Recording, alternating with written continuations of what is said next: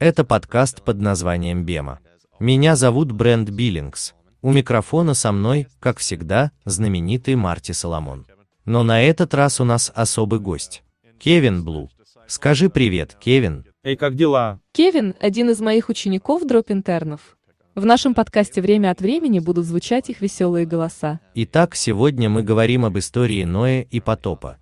И у нас есть множество зарытых сокровищ от автора, поэтому у нас не будет времени прочитать весь отрывок. Так что сейчас самое время приостановить подкаст, если вы можете, и открыть книгу Бытия 6 и прочитать до первой части главы 9.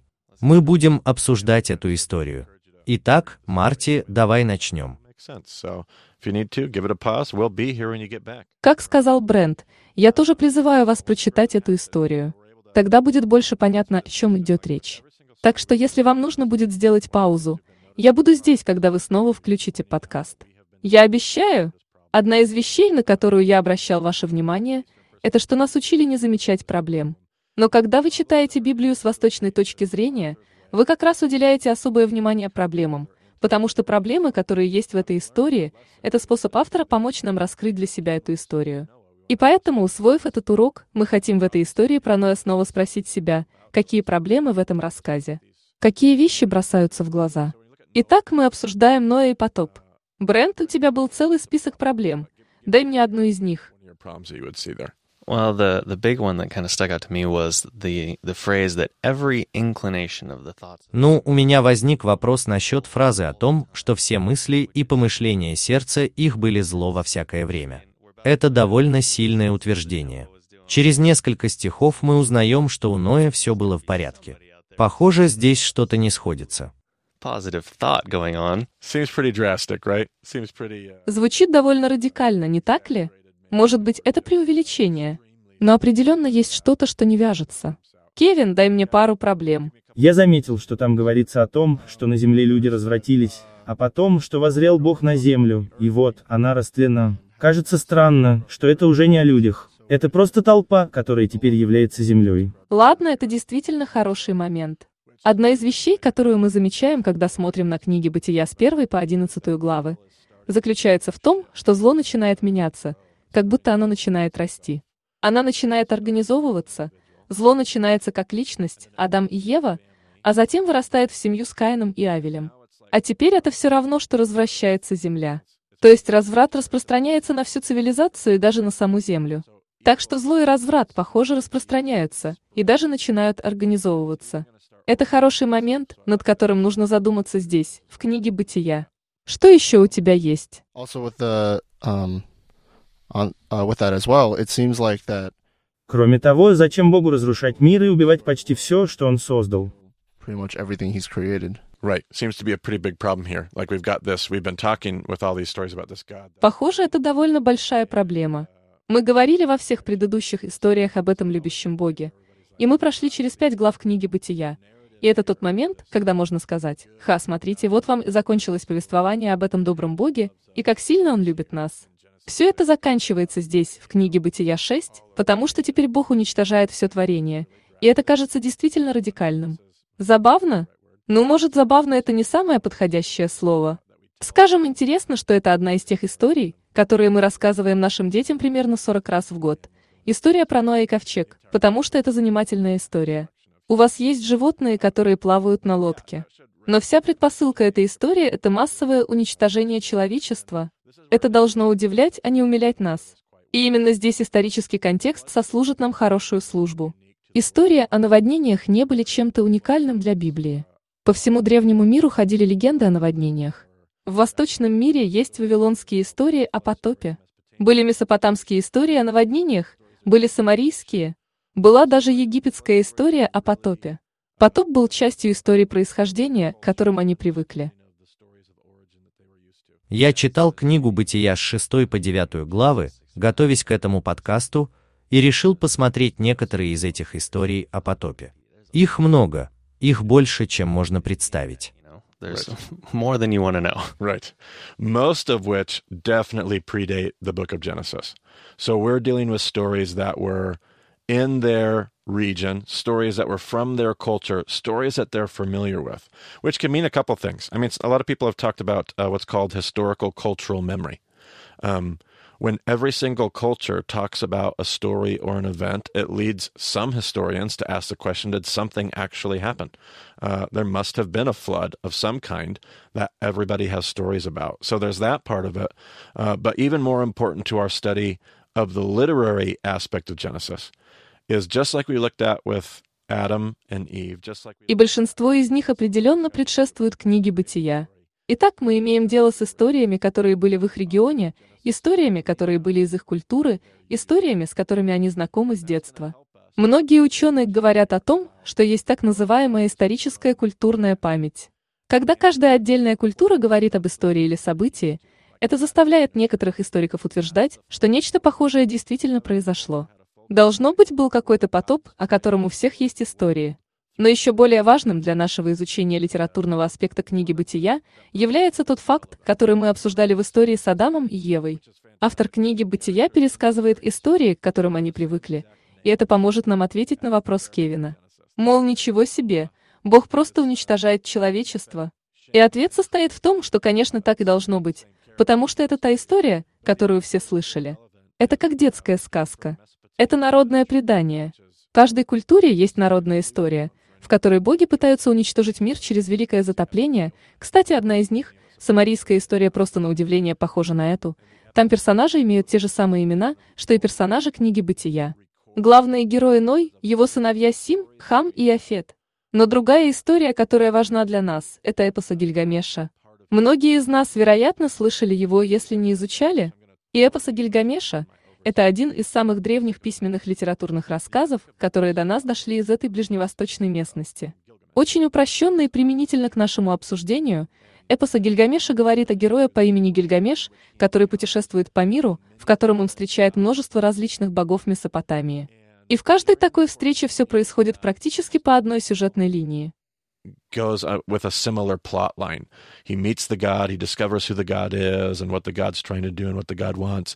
And the God is ultimately going to get angry and try to lash out either at Gilgamesh or at humanity or at the different things taking place in the story. Now, at one point in the story, it's actually a very small part of the epic. Um, but at one point in the story, we're told about. Он встречается с Богом, узнает его, что это за Бог такой. – И Бог в конечном счете гневается и пытается истребить либо самого Гильгамеша, либо человечество. Есть еще такой сюжет в этой истории. На самом деле это очень маленькая часть эпоса, но в какой-то момент нам рассказывают о новом персонаже. Его имя Утнапештим. Так вот Утнапештим встречает бога бури и грома, разъяренного на весь мир и желающего стереть с лица земли весь мир. Точно так же, как в истории Ноя в Библии, Бог хочет стереть с лица земли весь мир. И что же тогда делает Утнапештим? Он строит плод. Он помещает всех животных мира на этот плод и перехитряет Бога, когда тот посылает дождь и фактически спасает творение, потому что он узнал о Божьем плане и спас все живое от уничтожения. Итак, вот история, которая была знакома людям из Месопотамии. Знаете ли вы еще какие-нибудь имена, которые вышли из Месопотамии? Как еще называют Месопотамию? Халдея? Кто вышел из Халдеи? По-моему, Авраам. Abraham? Ah, what, what was the city? Abraham was from Ur? Ur of the Chaldeans. Okay, so Abraham is from Chaldea. Abraham is from Mesopotamia. Uh, Abraham's descendants are going to be the people that receive the book of Genesis. А из какого города был родом Авраам? Ур-Халдейский. Итак, Авраам из Халдеи. Авраам родом из Месопотамии. Потомки Авраама будут людьми, которые получат книгу Бытия. Вполне логично, что автор книги «Бытия» берет те же самые истории, с которыми вырос Авраам, и переписывает их, чтобы рассказать миру и своим потомкам, каков Бог на самом деле. Автор книги «Бытия» пытается сказать, что Бог не похож на Бога, которого Утнапештим встретил в эпосе Гильгамеша. Этот Бог другой. Вопрос Кевина был, почему он пытается уничтожить человечество. На самом деле уничтожение – это то, что Бог всех историй о потопе пытается сделать. Для первых читателей «Бытия» не было сюрпризом, что Бог посылает потоп. Но мы ищем здесь то, что отличает этого Бога от других. Итак, Брент, ты указал на эту фразу, с которой у тебя возникли трудности. Это будет трудность, которая поможет нам раскрыть историю. Ты сказал, что все мысли и помышления сердца их были зло во всякое время. Что интересно, Эта фраза появляется в начале истории. Эта фраза будет повторена слово в слово в конце истории. Таким образом, фраза появляется в начале, и фраза появляется в конце. Тут пахнет хиазмом. У нас есть один и тот же литературный инструмент, который снова и снова используется автором книги «Бытия». У нас тут будет хиазм, и я пошлю Кевина на поиски. Он отправится на поиски хиазма. Теперь для тех, кто самостоятельно попытается найти хиазм, вы можете даже поставить подкаст на паузу, потому что я держу пари, что Кевин его найдет, и это не займет у него много времени. Хиазм можно найти, посмотрев на цифры. У тебя будет история с цифрами, которые означают разные вещи. Итак, у тебя есть 7, а потом еще 7, а потом 40, а потом 150, а потом у тебя снова будет 150, а потом 40, а потом 7 и 7 в конце. Эта последовательность образует как бы воронку. Еще раз, нужно искать 7, 7, 40, 150, и в обратную сторону 150, 47. И 7 – это один из самых простых хиазмов для поиска, потому что как только вы найдете последовательность цифр, станет очевидно, что мы имеем дело с хиазмом. Кевин, ты нашел центр? Он, кажется, находится где-то в начале восьмой главы. Ладно, прочти мне 8.1. И вспомнил Бог о Ное, я все в зверях, о всех скотах, бывших с ним в ковчеге, и навел Бог ветер на землю, и воды остановились. over the earth, and the waters receded. Таким образом, центром этого хиазма становится утверждение, что Бог помнит Ноя. Все указывает на это. Это довольно странно. Почему Бог должен помнить? Что ли Бог забыл, что ли у Бога есть этот ужасный случай синдрома дефицита внимания? Он наводняет землю и потом отвлекается на что-то еще. И вдруг он говорит, «О, я забыл. Посмотри на эту лодку». А? Но и в лодке. Давайте мы оставим центр хиазма пока без объяснений и поразбираемся с историей еще. Потому что в конце стиха, который прочел Кевин, в центре этой воронки, говорится о том, что произошло на земле. Он послал ветер над землей. Итак, Брент упоминал об этом пару подкастов назад. Слово, обозначающее ветер. Повтори его еще раз, Брент. Руах – это слово для ветра, духа и дыхания. Теперь, если вы помните наши прошлые встречи, где мы видели это раньше? Бытие, первая глава. Где мы видели, что происходит? Дух Божий носился над водою. Да? Дух? Руах Бога парил над водами. И затем здесь Ной, и у нас есть Руах Бога, парящий над водой. Он дует над землей, и земля в настоящее время покрыта водой. Итак, у нас есть то, что кажется связующим звеном с историей сотворения. Теперь в тот момент, когда я начинаю смотреть на историю появления новой Земли, я начинаю замечать, что следующее, что произойдет сразу за этим, это Ной откроет окно в ковчеге. Если он откроет окно, что же теперь будет? Кевин? Появится свет. Итак, теперь у нас есть свет и тьма. Следующая по порядку вещь. Мы видим, что дождь прекратился. А если дождь прекратится, что это значит? Брент? У тебя будет вода, которая не спускается вниз. Ее остановили. Правильно? Итак, у вас есть вода наверху и вода внизу. Следующее, что мы видим, что появляется сухая земля. Это словно повторяет историю сотворения день за днем. На следующий день что должно случиться? Ной выпускает ворона. Так что у нас есть птицы в воздухе, как и положено в пятый день. С четвертым днем немного сложнее. Нам нужно найти солнце, луну и звезды. Эти образы там есть. Существует целый мидраж о том, как найти и связать все вместе. Я ужасно плохой эксперт в этом. Затем мы видим, что он посылает голубя, который в конце концов принесет оливковую ветвь. А потом он посылает голубя, и тот не возвращается. Итак, теперь у нас есть животные на сухой земле.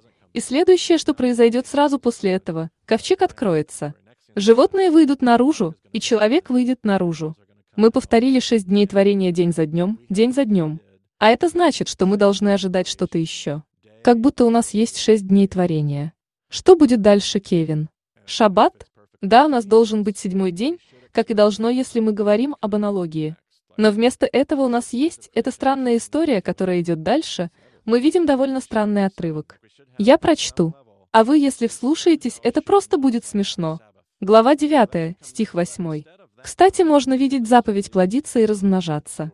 Это как еще одна параллель с историей сотворения в стихе 7 и даже раньше. Но я начну с 8 стиха. Я прочту до стиха 17. «И сказал Бог Ною и сынам его с ним, Вот я поставляю завет мой с вами и с потомством вашим после вас, и со всякою душою живою, которая с вами, с птицами и со скотами, и со всеми зверями земными, которые у вас, со всеми вышедшими из ковчега, со всеми животными земными. Поставляю завет мой с вами, что не будет более истреблена всякая плоть водами потопа, и не будет уже потопа на опустошение земли. И сказал Бог, вот знамение завета, которое я поставляю между мною и между вами, и между всякою душою живою, которая с вами в роды навсегда. Я полагаю радугу мою в облаке, чтобы она была знамением завета между мною и между землею. establish my covenant with you. Never again will life be cut off by the waters of a flood. Never again will there be a flood to destroy the earth.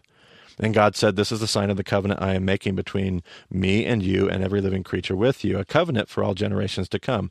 I have set my rainbow in the clouds, and it will be the И будет, когда я наведу облако на землю, то явится радуга в облаке. И я вспомню завет мой, который между мною и между вами, и между всякой душою живою во всякой плоти. И не будет более вода потопом на истребление всякой плоти. И будет радуга в облаке, и я увижу ее, и вспомню завет вечный между Богом и между всякой душою живою во всякой плоти, которая на земле. И сказал Бог Ною, вот знамение завета, которое я поставил между мною и между всякою плотью, которая на земле.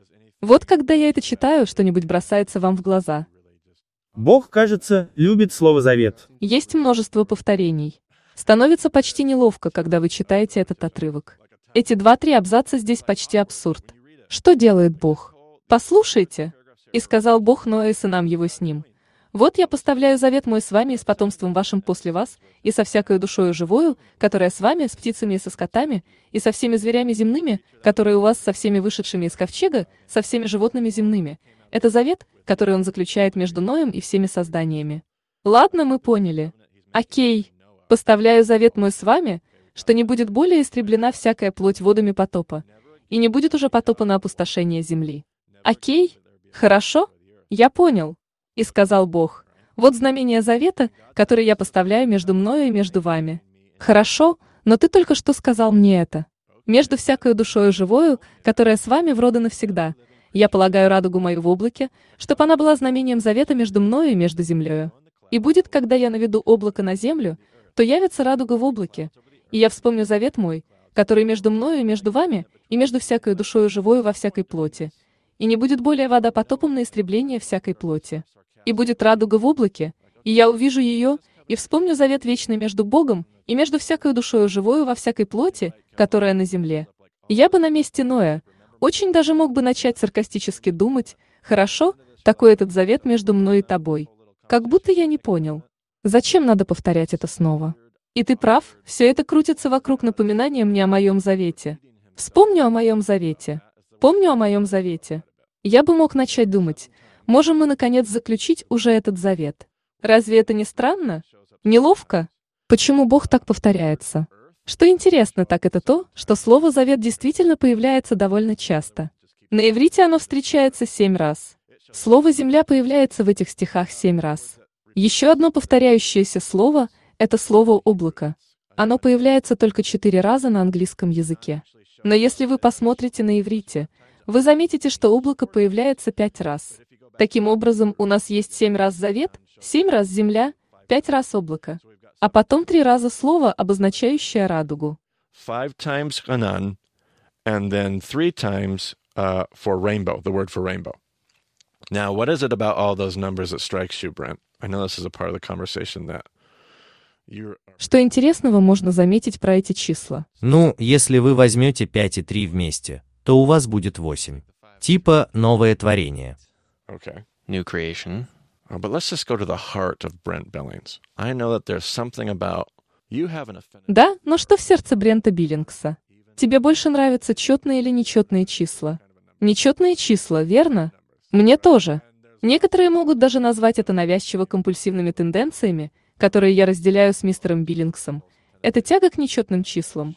И я скажу, что причина, по которой многие из нас любят нечетные числа в том, что у таких чисел есть центр. Нечетные числа не такие, как четные. Вы не можете разделить нечетное число пополам и положить половинки друг на друга. Нечетные числа указывают на центр. И если я скажу указывает на центр, что приходит на ум? Кевин? Что-то вроде хиазма. И так у нас может получиться мини-хиазм. Есть ли у тебя смелость утверждать, что у нас есть еще один хиазм, после большого хиазма. Да, есть. Yes, I am. Yeah, well, that would be very good. That would be a very good audacious claim to make because, in fact, that's exactly what's happening in this paragraph. Uh, what would be really interesting is there's seven mentions of the word brit. There's seven mentions of the word chaaretz. There's five mentions of the word anan. There's three mentions of the word rainbow. Wouldn't it be interesting if you took all the center mentions and they actually Но это было бы очень хорошо. Это было бы очень хорошим дерзким утверждением, потому что на самом деле именно это и происходит в этом абзаце. Что было бы действительно интересно? Если там семь упоминаний слова «завет», семь упоминаний слова «земля». Есть пять упоминаний слова «облако».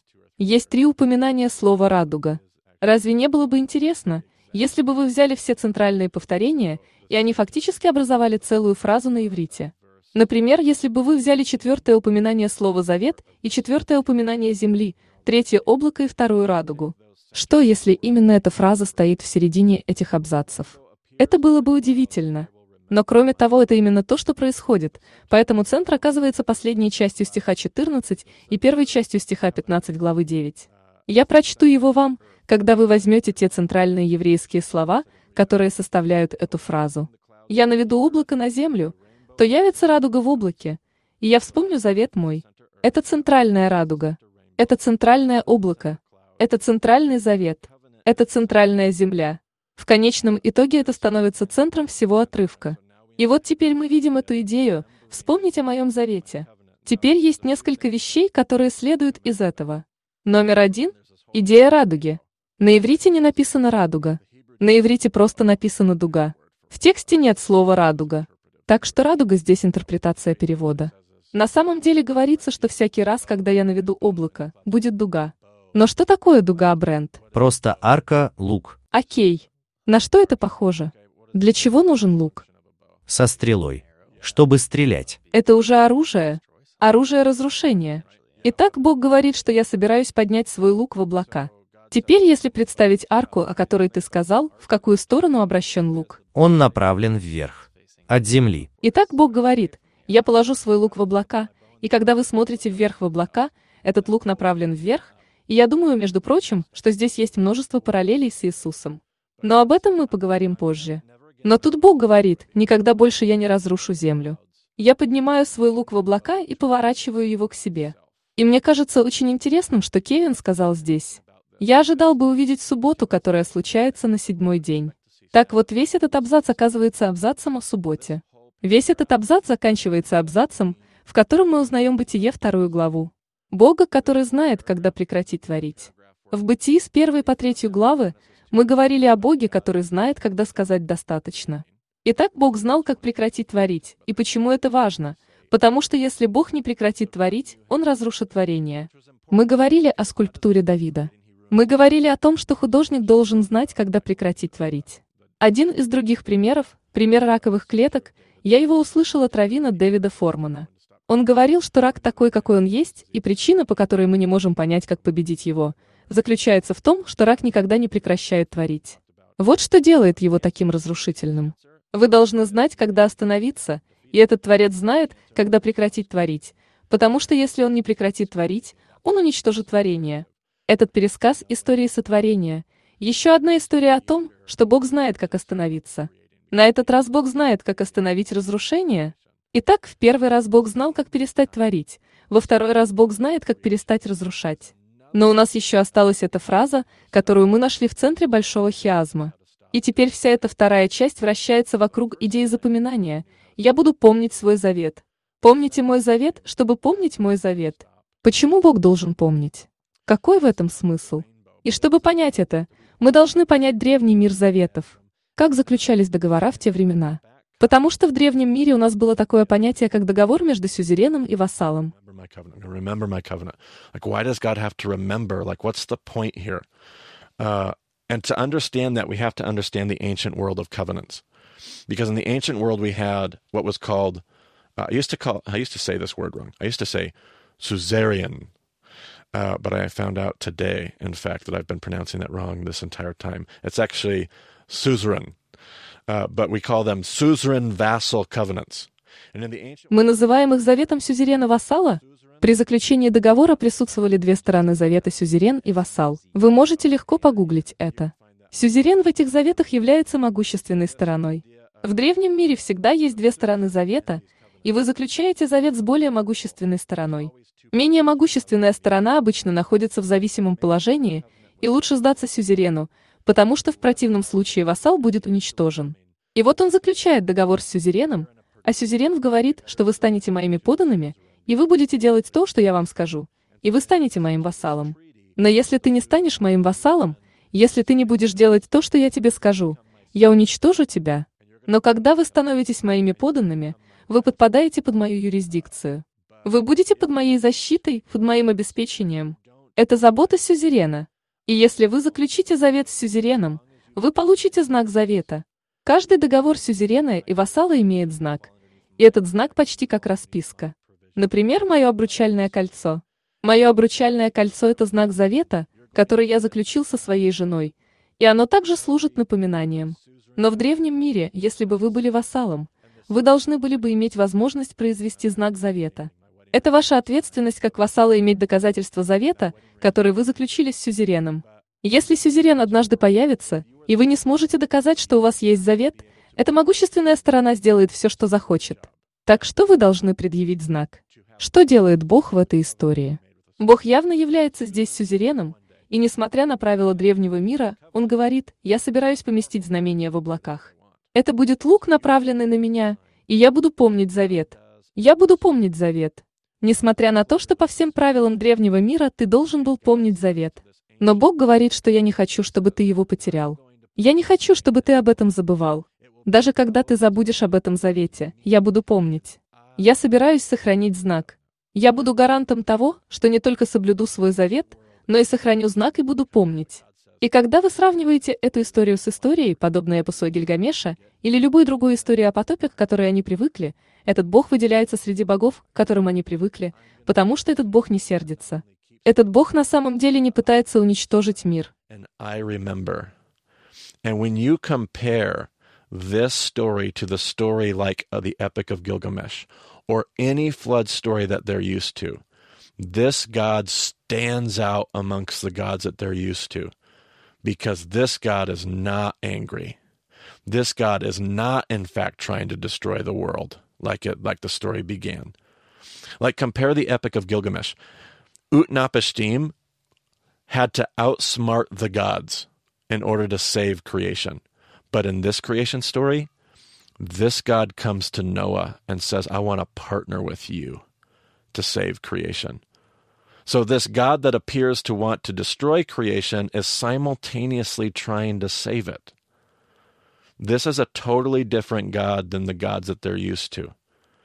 And one of my Вспомните наш разговор в начале, в эпосе Гильгамеша. Утнапиштим должен был перехитрить богов, чтобы спасти творение. Но в этой истории о сотворении мира Бог приходит к Ною и говорит, «Я хочу, чтобы ты стал моим партнером, чтобы спасти творение». Итак, этот Бог, который, по-видимому, хочет уничтожить творение, одновременно пытается спасти его. Это совершенно другой Бог, чем те боги, к которым они привыкли.